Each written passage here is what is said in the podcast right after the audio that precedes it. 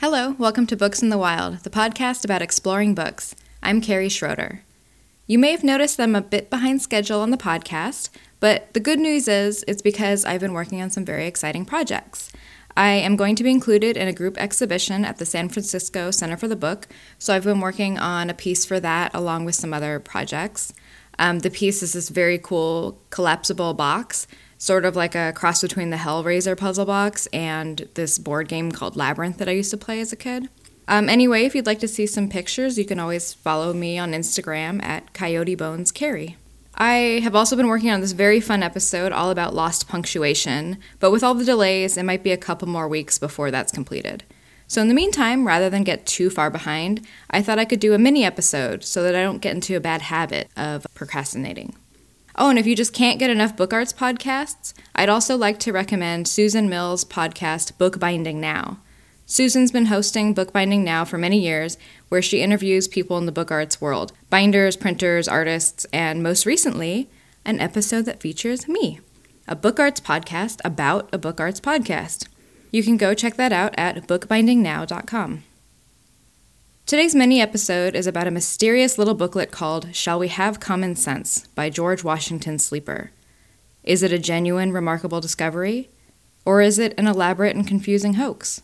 Or is it an anomalous artifact that somehow made its way into our reality from a parallel dimension? It's probably a hoax, but I'll let you make that decision.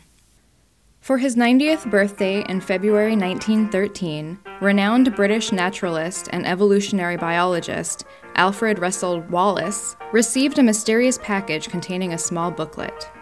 On the cover of this discreet 36 page slim booklet was printed the title Shall We Have Common Sense? Some recent lectures written and delivered by G.O. W. Sleeper, Boston W. M. Bentz, printer, 1849. Now, Wallace, as I mentioned, was a key figure in the field of evolutionary biology, and this little booklet, Shall We Have Common Sense, was about to change his life. The contents of the booklet clearly and concisely outlined a theory of evolution and germ theory, why is this significant? Well, because the purported publication date of 1849 preceded Darwin and Wallace's theory of evolution through natural selection by a decade, and preceded Louis Pasteur's work on germ theory by nearly two decades. So, after Wallace reads this little booklet, he writes to his fellow biologist and evolutionary theorist friend, Edward B. Poulton, at Oxford University to look into the pamphlet's authenticity. My dear Poulton, Dorset, April the 2nd, 1913. About two months ago, an American sent me the enclosed booklet, which he'd been told was very rare and contained an anticipation of Darwinism. This it certainly does, but the writer was highly imaginative and, like all other anticipators of Darwin, did not perceive the whole scope of his idea. His anticipation, however, of divergent lines of descent from the common ancestor and of the transmission of disease germs by means of insects are perfectly clear and striking. As you yourself made known one of the anticipators of Darwin, whom he himself overlooked, you are the right person to make this known in any way you think proper. As you have recently been in America, you might perhaps ascertain from a librarian of the public library in Boston, or from some of your biological friends there, what is known of the writer and of his subsequent history. If the house at Down is ever dedicated to Darwin's memory, it would seem best to preserve this little book there. If not, you can dispose of it as think best. Poulton agreed that the work was remarkable. In fact, Poulton was so impressed by the booklet that despite being a devout admirer of Darwin, he published an article through Harvard University Press called A Remarkable American Work Upon Evolution and Germ Theory of Disease, commending the booklet's findings. There was no doubt that the work was impressive, the only question now being the authenticity of the date. In his presentation of Shall We Have Common Sense to the Linnean Society in 1913, Poulton is quoted as saying, Supposing the work to be genuine, I doubt whether so much of pregnant thought and penetrating imagination has ever before been recorded in so small a compass. While Poulton continued to investigate the authenticity of the booklet, word of the pamphlet spread throughout the scientific community. Nature magazine published an article titled A Remarkable Anticipation of Darwin in January of 1914. This is an excerpt. The clear grasp shown by the author of the Darwinian principles of the struggle for life and the origin of fresh species by the persistence of germinal characters by the preservations of those forms best adapted for the environment, and his advocacy of the persistence of germinal characters. The Nature article details the following evolutionary principles described in the pamphlet A. Life owes its primal beginning to primal germs. Everywhere about us, we see waged the pitiless battles for life. The useless perish, the useful live and improve. B. Man and the ape are co descended from the same primary type. And finally, C. The life germ resident in man, transmitted by his descendants, goes on existing indefinitely. So, the general consensus was that Shall We Have Common Sense was a work of innovative and important ideas to the theory of evolution. However, as Poulton continued his research trying to confirm the pamphlet's pedigree, he uncovered a few worrisome discrepancies. Poulton began to have his doubts about whether or not the item was really what it claimed to be, and this is where we get into some juicy book forensic investigation. Let's start with the author of Shall We Have Common Sense, George Washington Sleeper. Sleeper was born in Baltimore in 1826 and moved to Boston while still in his youth. He owned a successful tea business with locations in Boston and Providence. His business ventures failed due to the Civil War and due to him being a fairly unlikable and eccentric person. He was known for having unpopular opinions and for exuberantly expressing these opinions to whoever would listen. He was interested in natural science and critical thinking and philosophy, and Sleeper did self publish a booklet in 1860 in Providence titled Shall We Have Free Speech, in which a few copies and ads for his accompanying lectures still survive.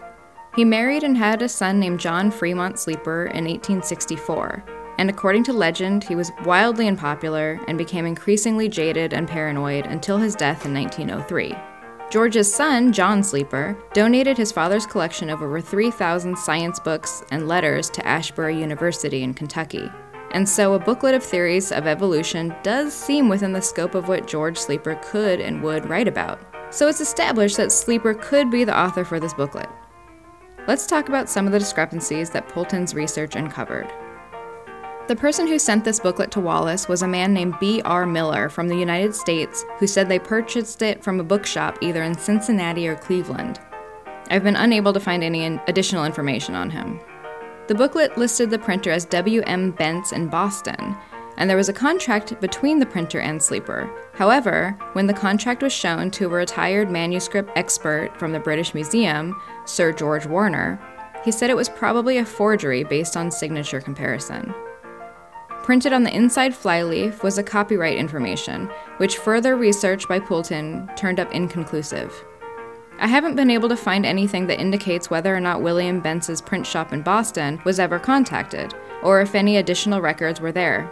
I also wonder perhaps if maybe an assistant could have prepared the contract on behalf of Bence, which is why maybe the signatures didn't match. Poulton also enlisted help from the American Type Founders Company in Boston, who told him that the typeface on the cover was not available until the 1870s.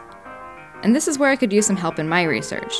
According to an issue of the Inland Printer in 1914, the typeface used in Shall We Have Common Sense is called Light Face Celtic. I don't have any reason to think any differently, but I'm not a typographer. So if anyone out there has any additional information about the typeface used on the pamphlet and wants to help solve this mystery, please get in touch. The paper used was from a Dutch company with a forged Whatman watermark.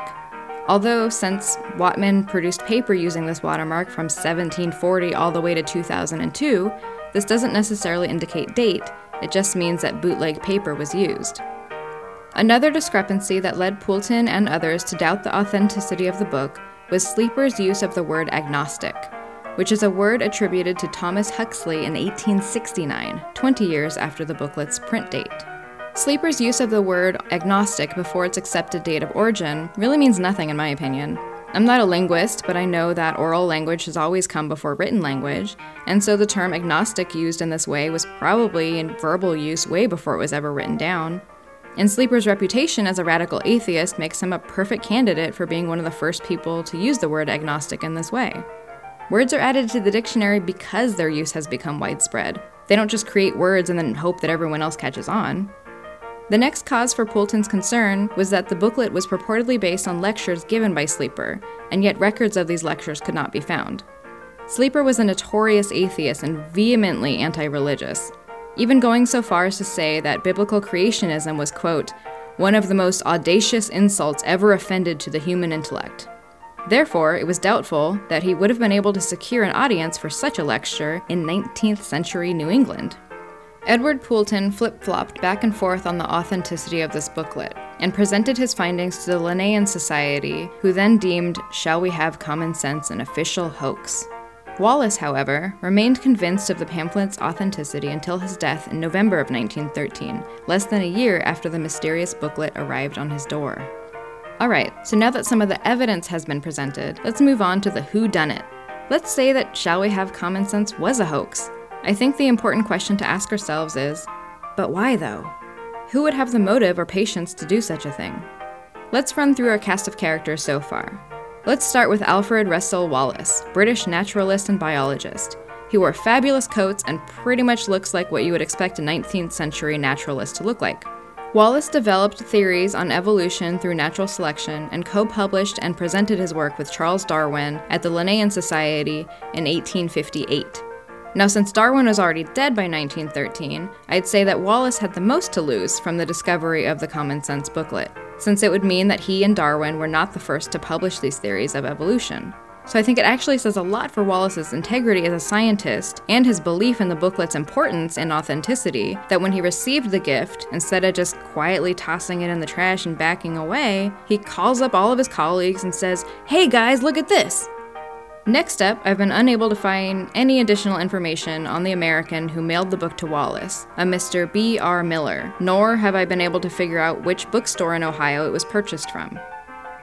Then we have Edward B. Poulton, another British evolutionary biologist, 30 years Wallace's junior, known for his work on animal evolutionary camouflage and mimicry.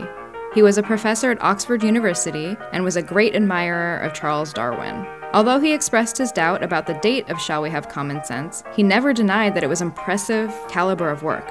Even if the booklet had been published in 1913 instead of the indicated 1848 date, it would still be impressive. Next up on our character list, we have George Sleeper himself who had self published booklets before and conducted lectures in a similar scope, though apparently Shall We Have Common Sense was far more coherent and less embittered than Sleeper's other known work, Shall We Have Freedom of Speech, printed in 1860. Sleeper could have fudged the date on the booklet, but again, for what purpose? If he was responsible for the work, it doesn't appear as though he made more than one copy, and it also doesn't seem like he tried to actually get it published or sell it anywhere. So why fake a date on a document that he wasn't trying to sell or even show to anyone? Which now brings us to his son, John F. Sleeper. It has been suggested that John could have been responsible for the forgery as a way to polish up his father's reputation, to be more of an eccentric scientist who was ahead of his time rather than a ranting curmudgeon. John, after all, was a writer and a chemist, and though his family's name was well known in the community, they weren't really well liked mostly due to their vocal disdain for religion and mockery of everyone who adhered to such beliefs. Sleeper would have been great on social media. I like to think of Sleeper as a real life precursor to Twitter, where he's just yelling in the streets his unsolicited thoughts at everyone and unabashedly mocking people for their opinions. Hey, you. Yeah, you, Gibface. Who taught you how to ride a horse? Y- yeah, me? Yeah, well, you're all pigeon livered hornswogglers. A lot of you. So it makes sense that John would want to clean up his father's name. And he did have a working knowledge of science and writing, except for the fact that John, by many accounts, was just like his father. He was eccentric, incredulous, disdainful, and just generally unpleasant to be around. So it doesn't seem really likely that someone would try to better the family name if they didn't really see anything wrong with it to begin with. So who else would have the motivations to go through all the trouble to create such a bizarre hoax?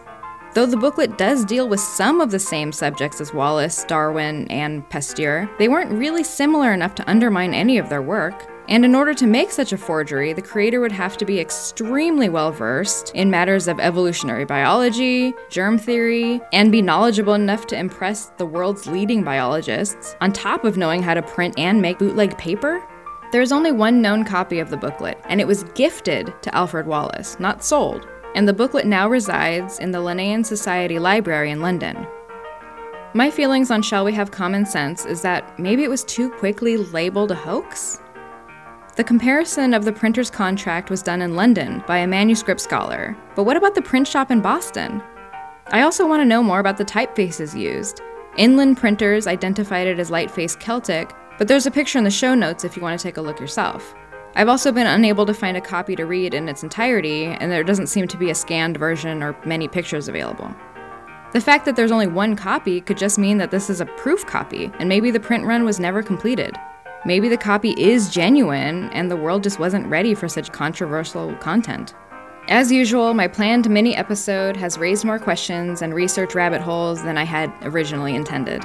But it's also what makes this stuff so fun! So if you have any thoughts on this matter, or tips on where to find additional information about the typefaces, or George Sleeper, or the Linnean Society, please let me know. We can start a mystery gang for book mysteries.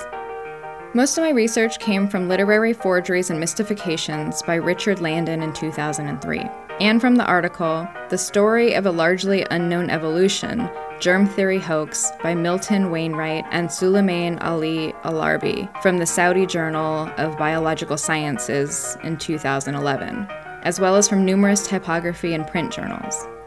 I've included links to all of this in the episode notes and the reading list page at booksinthewild.com. I should really consolidate those, but I'll work on that later. Oh, and a big thanks to my friend Martin Kelly for reading the letter by Alfred Russel Wallace. You're going to make a great 90 year old scientist one day, Martin. Finally, this episode was brought to you by Coyote Bones Press. That's me, guys. Visit coyotebonespress.etsy.com to buy some atomic snow globes or cryptozoological guidebooks today. I'm Carrie Schroeder. This is Books in the Wild. As always, you can follow Books in the Wild podcast at Facebook or Instagram and check out booksinthewild.com. Thank you for listening, and I will be back in a few weeks.